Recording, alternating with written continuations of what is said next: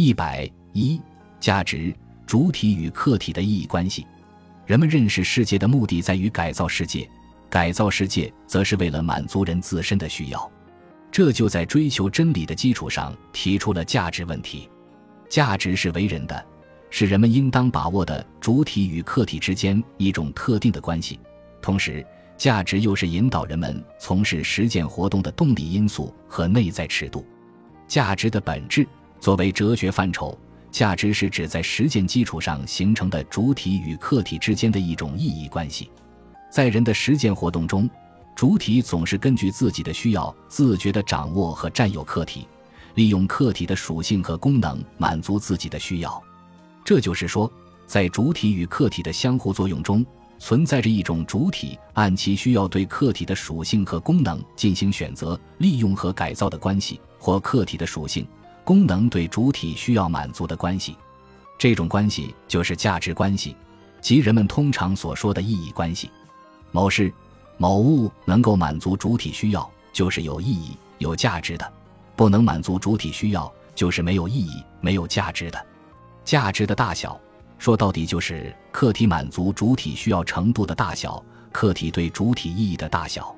在价值的本质问题上。存在着客观主义和主观主义两种对立的观点。客观主义价值论只是从客体自身的属性和功能来规定价值，认为价值是事物本身所固有的某种东西，与人无关，与主体无关。主观主义价值论则认为价值就是人的兴趣、欲望、情感的表达，与事物无关，与客体无关。这两种观点都是片面的，价值不是实体。不能仅仅归结为客体自身的属性，也不能仅仅归结为主体的兴趣、欲望和情感。价值是一种关系，是主体与客体关系的一种特殊关系及意义关系。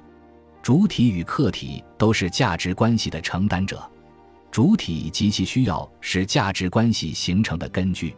价值是相对于主体而言的，只有人才是价值主体，是价值的创造者、实现者和享有者。在人类出现之前，在人的活动之外，世界不过是按照自然规律运行的自在之物，本身并无美与丑、好与坏、有用与无用之分。只因为有了人和人的活动，才形成了物与人之间的价值关系，才产生了自然界原本不具有的价值现象。所谓环境危机，实际上是对人的危机；环境友好是对人的友好。益虫与害虫，水利与水灾。莫不如此，世界万事万物的价值及其等级次序，都是由作为主体的人按照自己需要的尺度排列的。客体及其属性是价值关系形成的又一根据。价值总是一定的客体对主体的价值，没有客体就无所谓主体与客体关系，也就没有价值关系。